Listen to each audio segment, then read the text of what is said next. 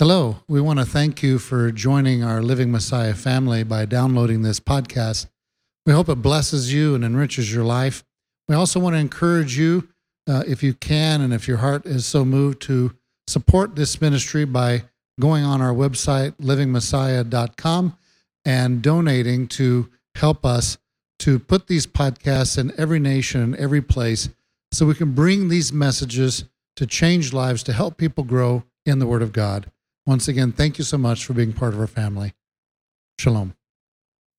Great. Shabbat Shalom, everyone. To those here, I'm glad all of you guys are out here and those online, um, wherever you're at. I hope you're nice and warm, depending on what part of country you're in. Uh, we're kind of comfortable here in Arizona, and I don't mind bragging because I like it here.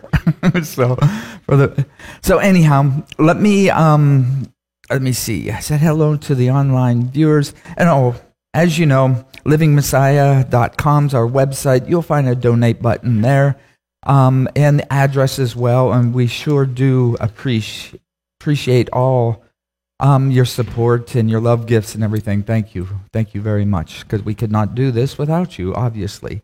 So, um, let me open in prayer and then uh, we can get right into the study. Father Yahweh, great and mighty you are. There is none like you. You are unique. Father. Sure do appreciate appreciate all um, uh-huh. your support and your love. That's not me. There. Let me. all right. But anyhow, Father, we to give you great thanks for everything that you do for us, watching over us and guiding us. And Father, we come today to study your words. We want to study your ways and the words that your son had spoken and father learn more about those in the beginning who followed you followed your son father because we too we want to understand and learn and grow in your spirit and we thank you again for the love and the mercy that we do find in the blood of your son Yahshua our messiah and our king amen amen Amen. As you guys know, there is, two, there is two, there is two, there is. My goodness, that that can't be me.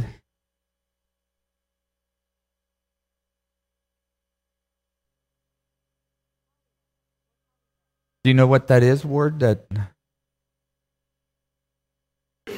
it's gone now? Okay. So I won't have to repeat myself. so where was I? Oh, there's two mics out, as you know.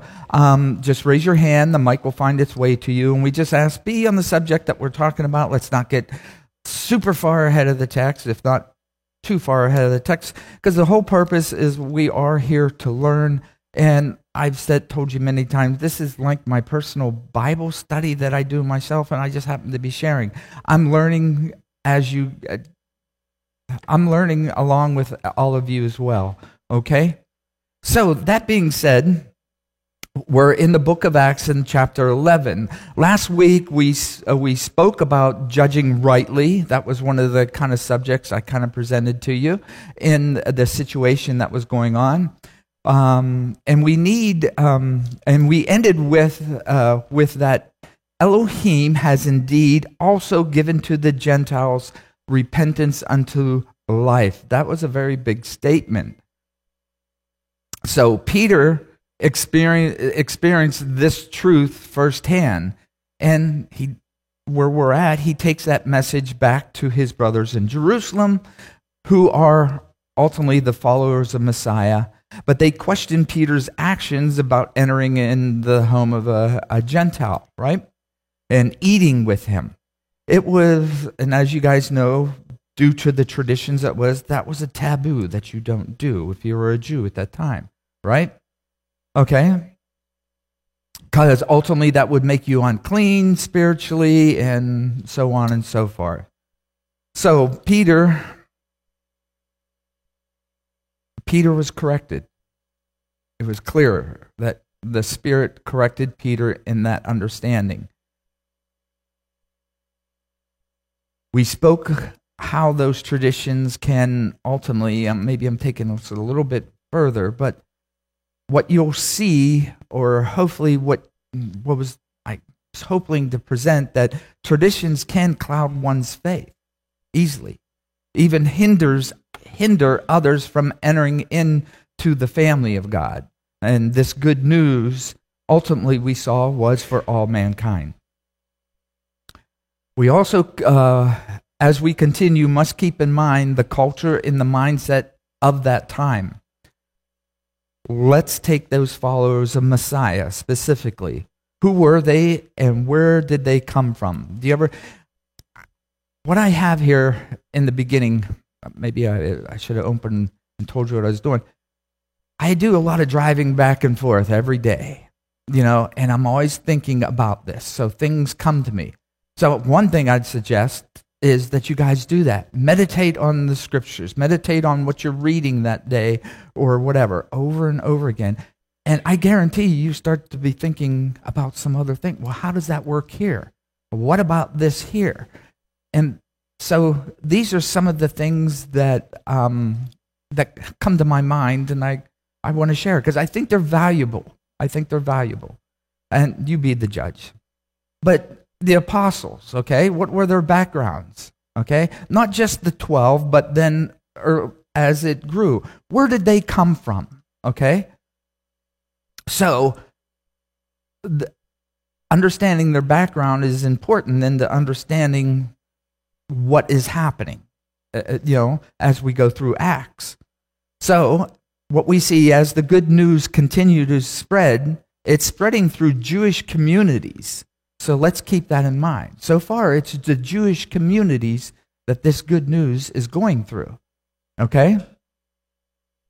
All the disciples and followers of, of Yeshua, they belong to, yes, this new sect, the way, but beforehand, they belonged to the synagogue in one way and another sect of Judaism in another way. And I'm using Judaism mm, just for an understanding because at the time, Judaism actually came la- later. So, what we're talking about is the Jewish community in their faith in the God of Abraham, Isaac, and Jacob. As far as Judaism, that word, only comes into existence later on, but just that helps us understand a little bit. That's all why, uh, how I'm looking at it. So, all practicing Jews, then, that's those who had that faith in Abraham and Isaac and Jacob. They too, like I was saying, they belonged to one sect or another or to one synagogue or another, and all the synagogues were slightly different. Okay? They didn't have one single unified mindset in their belief system. Okay? So that means that's the same with the apostles and those following Messiah. That's the background that they came from. Okay? Now, that's not to say there wasn't common things that they agreed upon. Okay? But they also had many differences.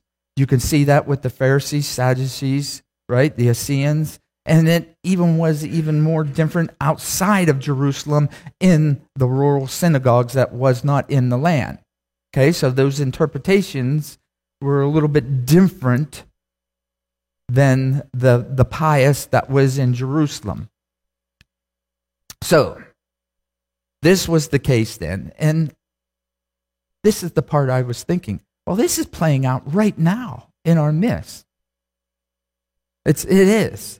So, what I want to do is we're going to focus on us. Most of us were Christians and have come from have come to this new understanding of Scripture, right? We all came from where? From diverse religious backgrounds and experiences. For the most part, I know some of you may have never been in a church before, and this is your first experience. But for the most part, most of us have backgrounds somewhere in some kind of religious institution. So, in that background, as we are really seeing there's many differences from the backgrounds that we came from, right? Different doctrines and theologies. And not all of Christianity, let's say, adhere to all of them. Some beliefs are universal, again, too, in the same way. But not all. But what you'll find in Christianity, for the most part, I would say the ones that are universal or the ones that, you know, let's, the ones that are universal, there's two or three that are not, you know? So you got this, what's going on? To me, that's the same exact structure that what's happening with the Messiah and their followers, especially with Peter and these Jews who were following. We saw that with the, the vision with, that Peter had, right? So, so what we have here with us is that same circumstance with the followers of like the followers of Messiah. We too have a belief in Yeshua Messiah. Now we're coming to us specifically. And we have that same thing going on amongst us. We have come from different churches, backgrounds, and that means, again, like the apostles and the followers of Yeshua of that day, we have a lot of ingrained traditions that are there. Doctrines and theologies, ultimately, that are from man. And that's the same that was back then. We just saw that with Peter, like I was saying, in his vision. He needed to change that. Elohim was disciplining him on changing that mindset that the doctrines of man's and traditions from the elders wasn't wasn't the right way to go about it. So, when Peter returned to Jerusalem, we read last week, they eventually accepted that, you know, the Gentiles are now part of the assembly. They stated so. But they still had differences on what that should look like. And that's the issues that I see that I believe that are going to be going through Acts. And how do they deal with this? Not only the differences that they had being Jews in different uh, ideas or theologies and what have you, but now we're going to have eventually showing up those who did not know the God of Israel. They're coming completely into this assembly, and they're bringing stuff with them as well. So we got like, we're going to have a lot of issues, guys. Seriously, we are. Look at just with in our community. There are little differences. I'm not sure exactly how to how to how we deal with that, but I think one key thing is we always need to go back to what was written before. Okay? Before the traditions of men started playing a part in the faith in the God of Abraham, Isaac, and Jacob.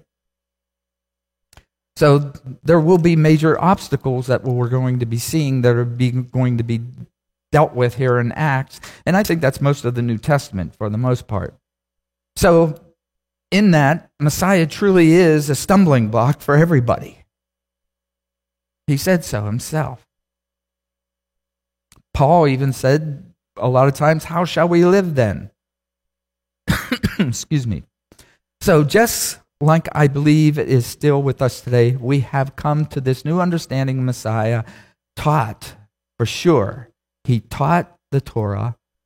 He said to obey it and do it, not do away with it. But again, it's the Chris, Christian stuff or Christ, Christy stuff, churchy stuff that we have to, uh, you know, we have been taught and we must examine that to see whether it's true or not, just like Peter was disciplined. We need to rethink things as these traditions and the traditions of men are they at work in our faith as well? And that again brings us back to the right judgment. What is right judgment on it? So, so let's for me with that. Let's get back to some of the clear facts that we can take along with us. One overwhelming truth about the early followers of Messiah is that they didn't stop going to synagogue. They just didn't just stop. The message actually went out to the synagogues first. They didn't stop going to the temple. They didn't stop practicing their faith or stop obeying the law of Moses either. We clearly see that in Acts chapter 2, the beginning of Acts. And that is by the command of the Messiah. Yeshua himself said, Do not leave Jerusalem. And that was referring to because Shavuot is coming. Do not leave. So we have a command directly from Messiah. That demonstrates the simple fact that the first Shavuot, or Pentecost as you would know it, the, that feast day, obedient feast day, this is after Messiah's crucifixion and resurrection that he said that. Where were the 12 apostles? Obeying the law, of course.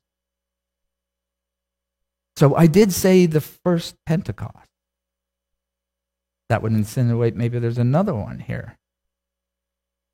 Last week's portion had a second Pentecost.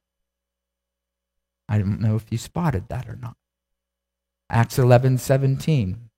Therefore, if Elohim have given them the same gift, those brothers and Peter in Jerusalem saying this, if they have given the um, also given them, being the Gentiles, the same gift they gave to us after we had come to our trust in the Master Yeshua, the Messiah. Peter's saying, Who was I to stand against Elohim? He's referring back to that first Pentecost when they came to know, and that just happened in Cornelius' house. And Peter's relating, hey, the same event that came to us has come to them. I don't know. Wouldn't you consider that the second Pentecost in some sense? And that, now that's strange, especially if you're going by Christian theology. This is really the one that should be focused on. Because the first one, it was all Jews. I'm very well, uh, for me, I'm very convinced it was all Jews or God-fearers if they were allowed to go into the temple. Okay, but for the most part, it was all Jews from various parts of places. And the Spirit fell, they spoke in tongues, boom, they believed, right? Happened again in Cornelius' house. The only difference is he's a Roman. And Peter's saying, man, we can't stand against Elohim. He did it to us, he's doing it to them. Why? So, in reality, the church out there and their theologies should focus on that one. And why I say focus on that one, because that's where a true Gentile, one from the other nations, he just happened to believe in the God of Israel and was practicing. That's the key. That's where the true assembly, as far as Christian churches, should focus on. The first church, so to speak. I'm using that very loosely, too. But I must point out, it was it only happened because he was obedient. Cornelius was obedient to what? The very commandments of the Most High. So, whether you want to call it the new church in chapter 2 of Acts or here in 11, the commandments come from Mount Sinai are key to both.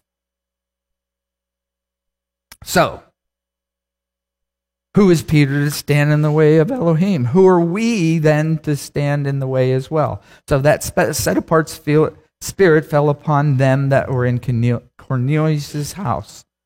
But we still have this idea of Jews first, then to the Greeks, and then the Gentiles. If you truly want to go uh, by the method, that's, that's the pattern, and that's been set out. Again, with the law of Moses, that's the key to both.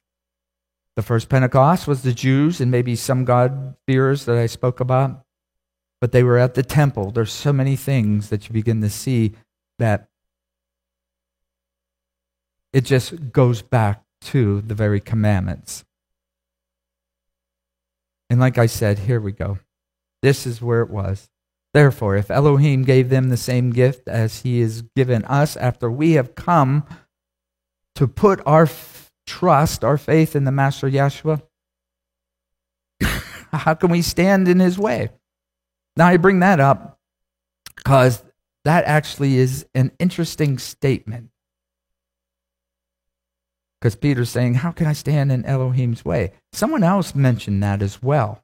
When Peter was put in jail in the beginning of Acts, um, Acts 5 38, 39 specifically, he was put in jail and then he was released back out, and they all gathered and it's like, Oh, we got to tell these, we got to do something. We got to maybe kill these guys because they're spreading this news. But someone rose up, and it happened to be a Pharisee, rose up, and uh, Gamaliel.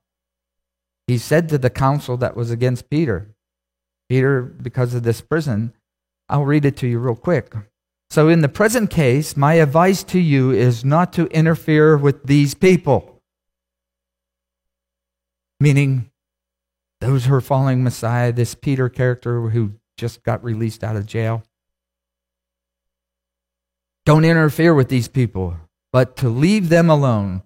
For if this idea or this movement has a man origin in it, it will collapse. This is wisdom coming from a Pharisee.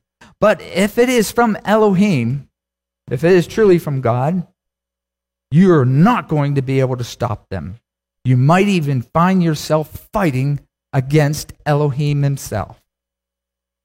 That's pretty heavy. And why I'm relating that, in some sense, that's where I would suggest another level to Peter's vision is Peter is being disciplined and saying, You're kind of working against me, son.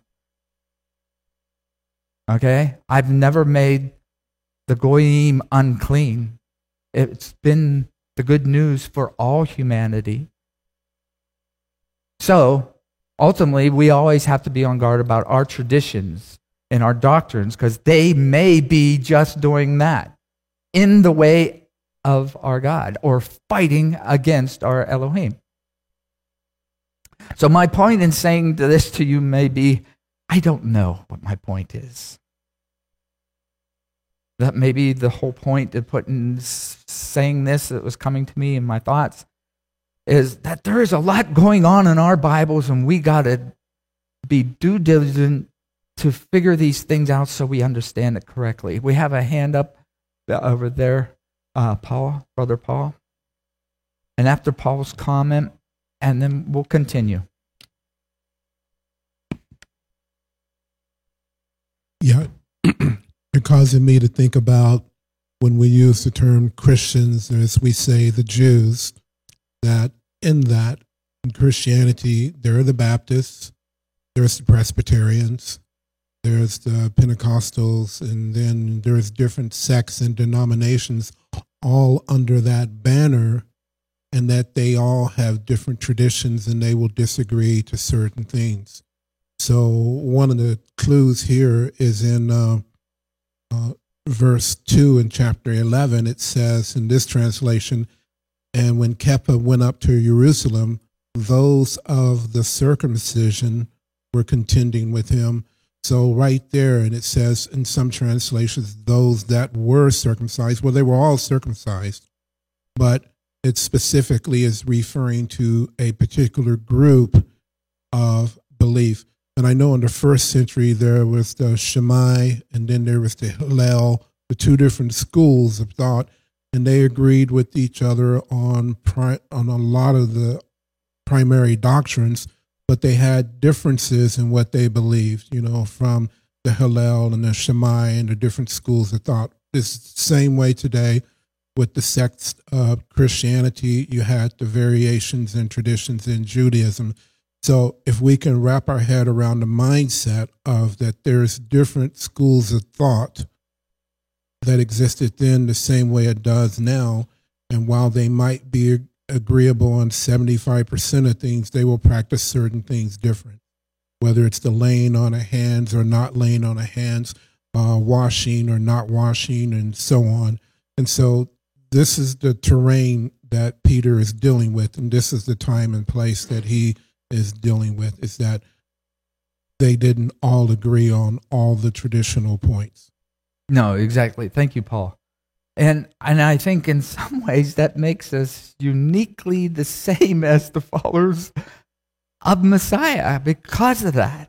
We, you know, but the one thing, um, maybe I should mention this, in some of my research, like Paul was talking about these different sects at a time, sometimes you had people got violent and within those sects against those particular beliefs. You know? So it it is a it is crazy, but but at the same time, I think we're right where we need to be. It's all, you know, yeah, we got a lot that we're going to way through in our walk. I know with me personally, things have fallen aside. I'm re looking at things. It's like, hmm, should this be something I'd be doing? You know? We have to analyze that, but we have to do it in the right manner as well as we go through our walk with the Messiah. But that's this is where to me some of the key things it is about the Torah, it is about the Messiah, the one like Moses. It's quite clear. So let's not get confused because I, I will use myself as an example. Growing up in Christianity, there was Christians and there was Jews, and they, for the most part, all Jews did the same thing. And then you start finding out that that is not the case. So, anyhow, so that was just some of my thoughts that I'd like to share with you. Um, but I think they're valuable as we go along, and they'll come more out as we go in various things. So let's continue then, Acts 11. Then indeed, they who were scattered because of the pressure that arose over Stephen, who passed through, uh, passed through uh, Phoenicia, Cyprus, and Antioch, speaking the word to no one except the Judim, the Jews only. I put the and there because I think actually it's better, and I've shared that before. And some of them were men from Cyprus and uh, uh, Cyrene who, um, when they had come to Antioch, spoke to the Hellenists, bringing the good news, the Master Yeshua. And the hand of the Master was with them, and a great number, having believed, turned to the Master.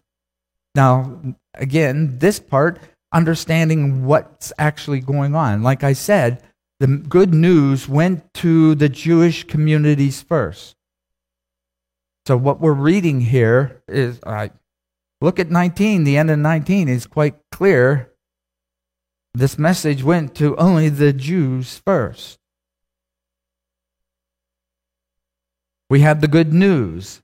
Then expanding beyond the promised land because of this is interesting, and we can talk about this too, because of persecution. And that began back in chapter 8 with the death of Stephen. Then, because right after that, right after that was this. That's where Paul entered the, the, the whole picture.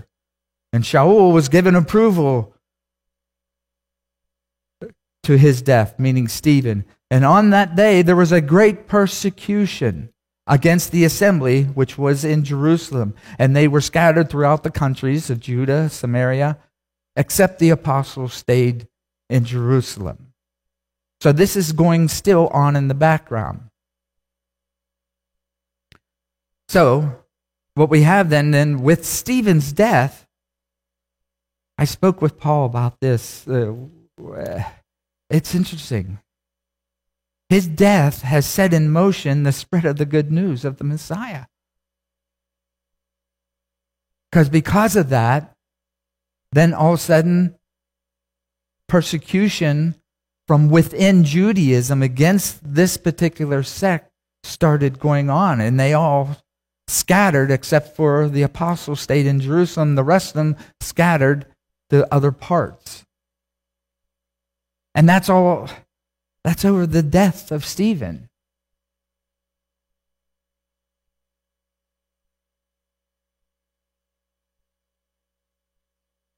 The good news that has come,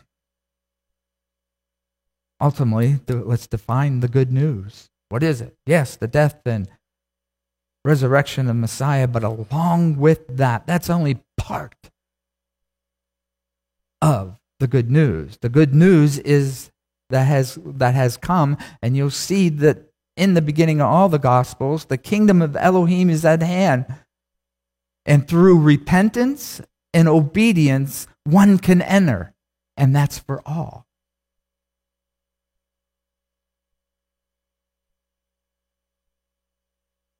The one like Moses has arrived, repentance unto life can be attained ultimately, as we're seeing right here, not just for the Jew, but for the nations as well.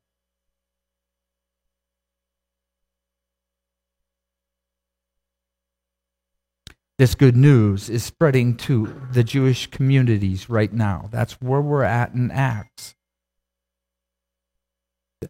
Right here in 11, it's clearly stating this these are Jewish communities.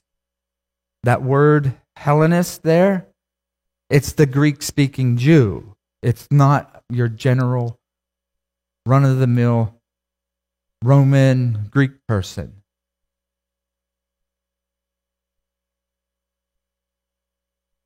And the key part here,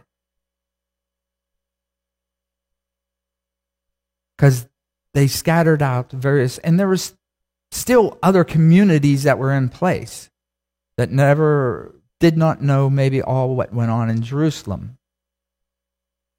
But the key thing that I think is here is the is this death of Stephen, and then all of a sudden all this good news is spreading like wildfire in the midst of tribulation. Wow.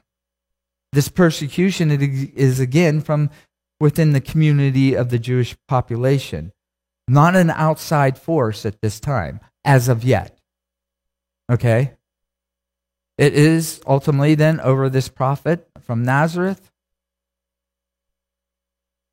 And a reminder that he didn't uphold some of the traditions of the elders. That's what got him in trouble. That's why, and many, many other things. One of the key things, he didn't fit the image that they had made for themselves of what that Messiah was to be. And I'm saying this because this is key things that we need to keep in mind and not fall in the same trap of having our theologies all together and how it's going to happen and what Yeshua is going to look like when he returns. I think, anyhow, but this seems to fit a pattern here that we find in scriptures. And I'm going to call my brother Mark. I'm going to put him on the spot because I know he'll be able to answer this right off the top of his head. Because this pattern of tribulation, Elohim uses it to change the hearts of men. And Mark, you said plenty of time. What are the one? I think it was three things that you've seen and you mentioned that really he uses to move his people.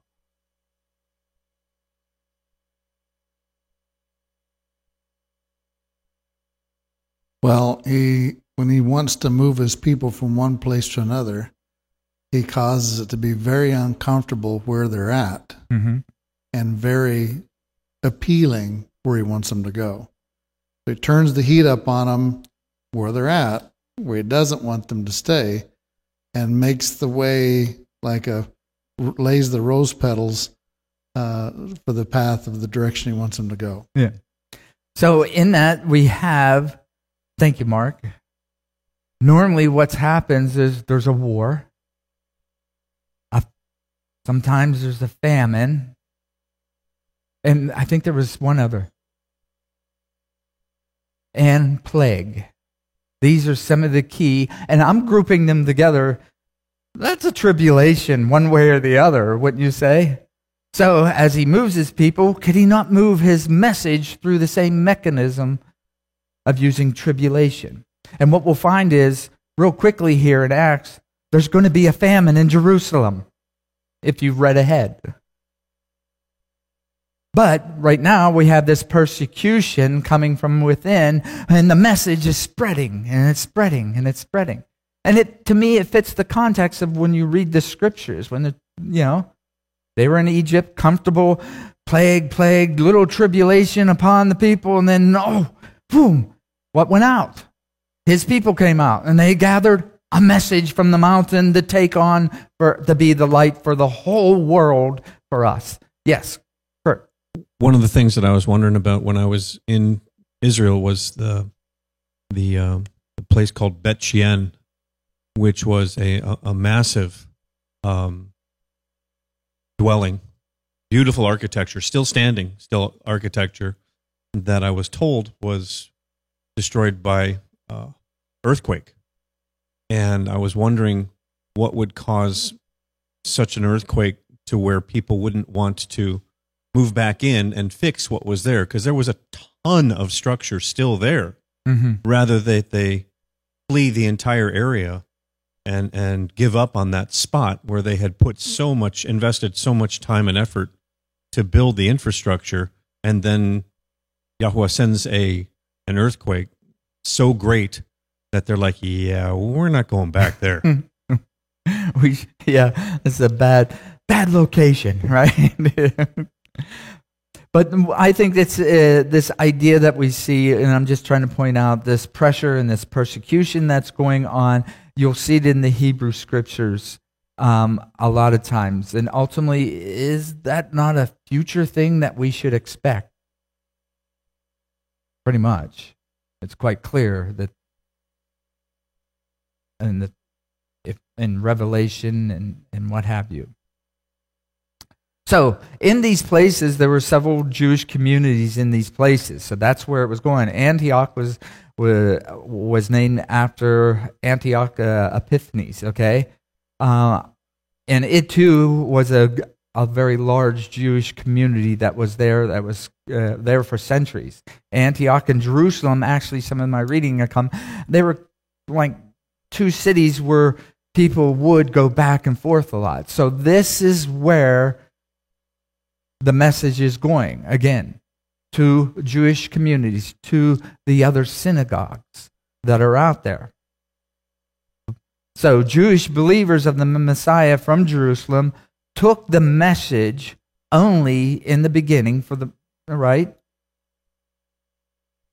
only to those who were Jews living in these foreign nations that were outside of Jerusalem. Again, I mentioned the, this Hellenist here is Greek speaking Jews or Jews that, in a lot of ways, started taking on the Greek lifestyle and mindset. And we're in the midst of Hanukkah.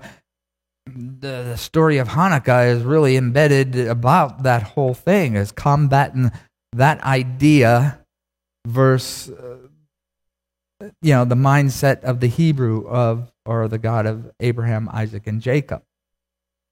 So maybe this is a good place then to address again that so far here in Acts, this uh, there is um, there's Jews and God fears.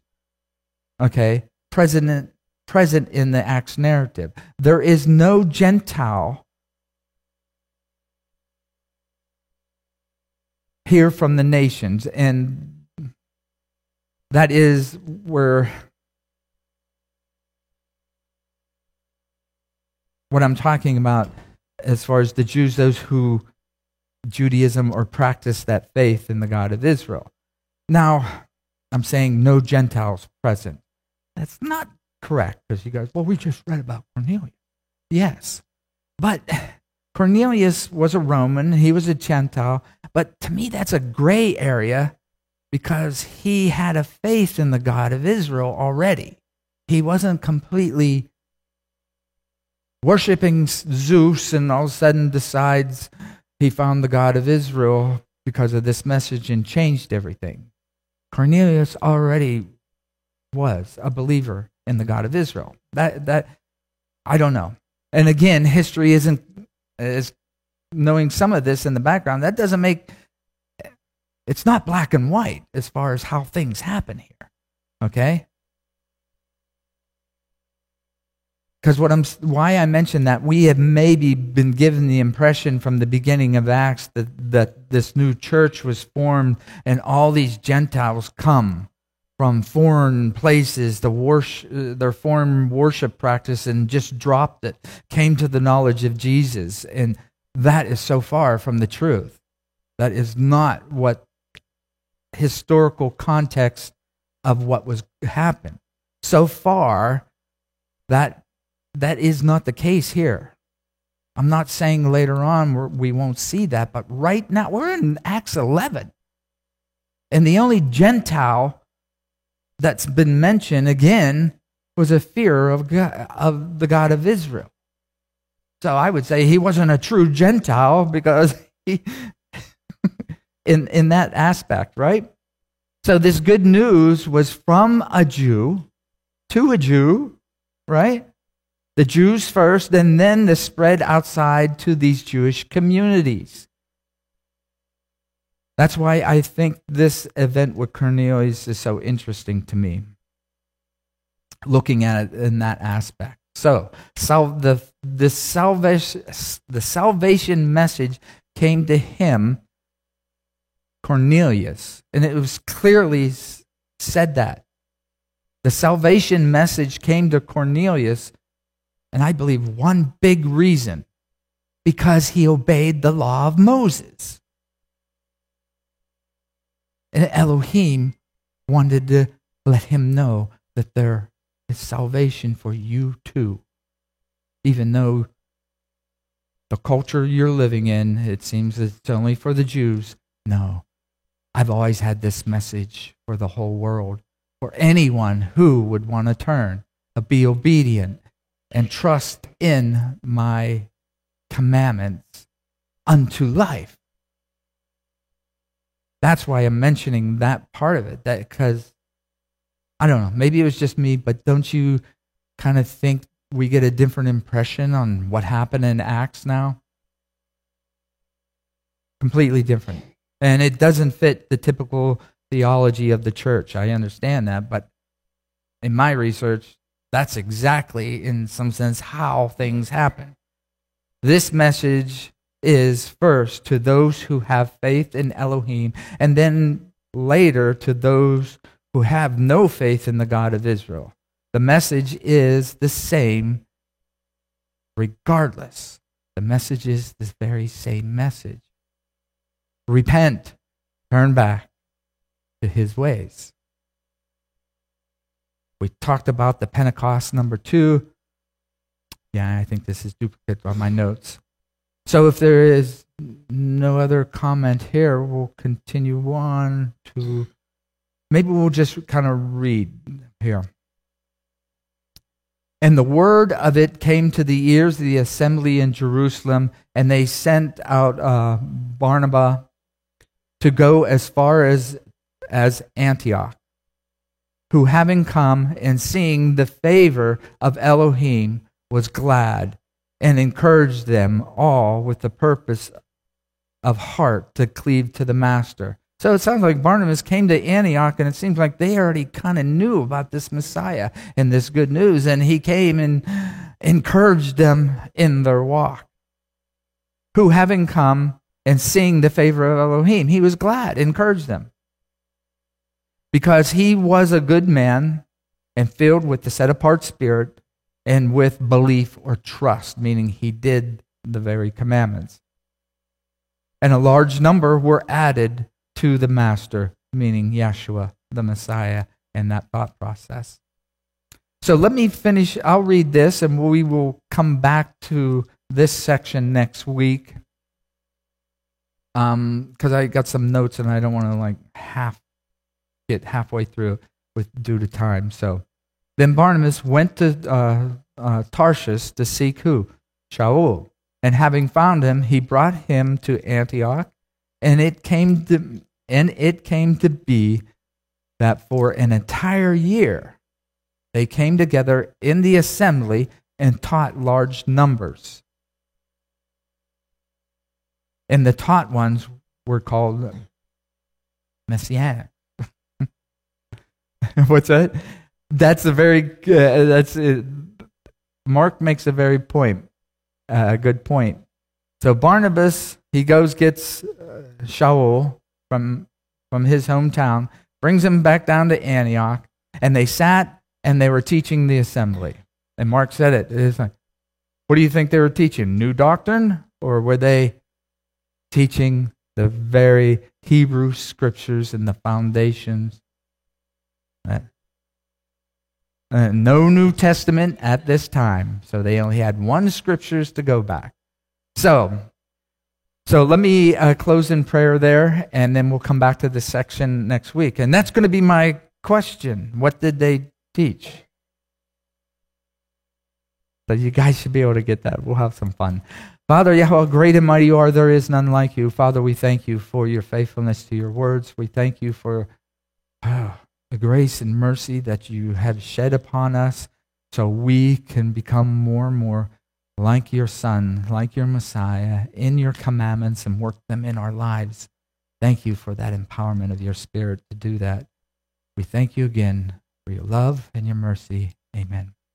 Shabbat Shalom, everyone. Shabbat Shalom to all of you out there.